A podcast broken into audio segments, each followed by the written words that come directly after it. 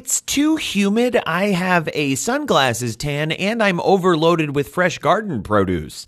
I realize I'll be eating my words come January, but hey, this is my current reality. And with the state of my air conditioner, I'm putting the hot in Hot Off the Press. Hello, everyone. It's Matthew DeMello, your host of The Fiona Show, Hot Off the Press, Cross-Border Solutions Weekly Transfer Pricing in the News podcast. What do the new administrative penalties look like in Iceland? Which country is focusing on pre-audit analysis? And how is Germany aligning with the O E C D in its new administrative principles? We've got these stories for you, hot off the press. But first, a message from my friends and yours at Cross-Border Solutions. Hi, I'm Matthew DeMello, and you may know me as the host of The Fiona Show, Cross-Border Solutions Weekly Transfer Pricing Podcast. And while I love to discuss transfer pricing, this podcast isn't the only place you can hear me doing it. Cross-Border Solutions recently relaunched Transfer Pricing University, a live webinar series where you can learn about modern-day transfer pricing, everything from methodologies to comparables to preparing documentation to meet country-specific regulations. Good stuff, I know. Chief Economist Mimi Song leads the sessions. I just ask the occasional obvious question. Since our program is NASBA certified, you can earn one C P E credit for joining each session. Pretty sweet. So what are you waiting for? Join us for Transfer Pricing University Weekly. Classes are free, so now you really have no reason to miss it. Sign up at x b s dot a i slash t p u.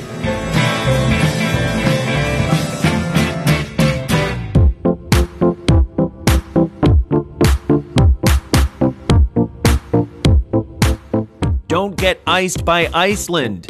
The Director of Internal Revenue has enforced administrative penalties on legal entities that don't comply with transfer pricing documentation requirements. The new rules apply to companies, including permanent establishments, that meet the income or asset threshold, which is one billion Iceland krona or nearly eight million U S dollars. As for the penalties, they look a little something like this. A company will be charged three million krona, or nearly twenty-four thousand dollars for each financial year that does not have sufficient documentation, three million krona for failure to submit requested documentation to the tax authority within forty-five days, and one point five million krona, or nearly twelve thousand dollars, if the requested documentation submission is considered unsatisfactory and isn't corrected within forty-five days. Within forty-five days. The penalties can be imposed for up to six income years following the initial year of penalization, with a maximum penalty amount of six million krona, or forty-seven thousand five hundred dollars. The takeaway, Iceland's intense approach to transfer pricing isn't thawing anytime soon. Russia isn't Russian into transfer pricing audits. It's concentrating on pre-audit analysis. So what is a pre-audit analysis? Glad you asked. The Federal Tax Service examines controlled transactions and allows companies to change their tax positions without going through a full transfer pricing audit. Here's how it's done. The tax authority pinpoints high-risk companies and then launches into a deeper investigative dive. We're talking information requests, employee interviews, and discussions with the taxpayer to learn about intragroup operations and circumstances. Based on its findings, the authority can recommend a tax base adjustment, which the taxpayer can implement or nix. If the pre-audit comes to a close without an agreement, then a full-blown audit erupts.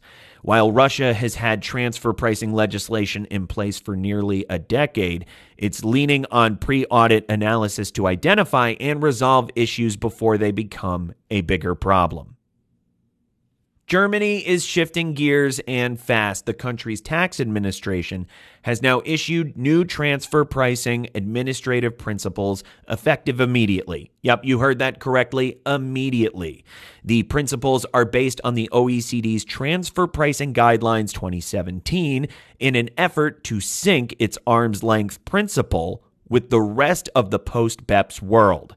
As for what the principles entail, they spell out everything from acceptable transfer pricing methods and the use of DEMPA to analyzing intangibles and illustrating losses. Just like Germany didn't waste any time enacting the rules, taxpayers shouldn't waste any time reviewing them. The new changes could impact existing policies and documentation. And just like that, you're all caught up on the latest in transfer pricing. Feels pretty great, doesn't it? Keep it up.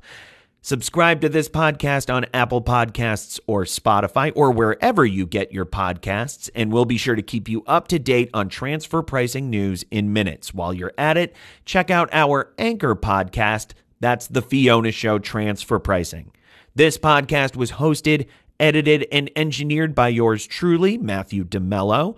Associate producer Christy Clements wrote this script. Summer twenty twenty-one has been nothing short of delightful, and we've still got a month to go.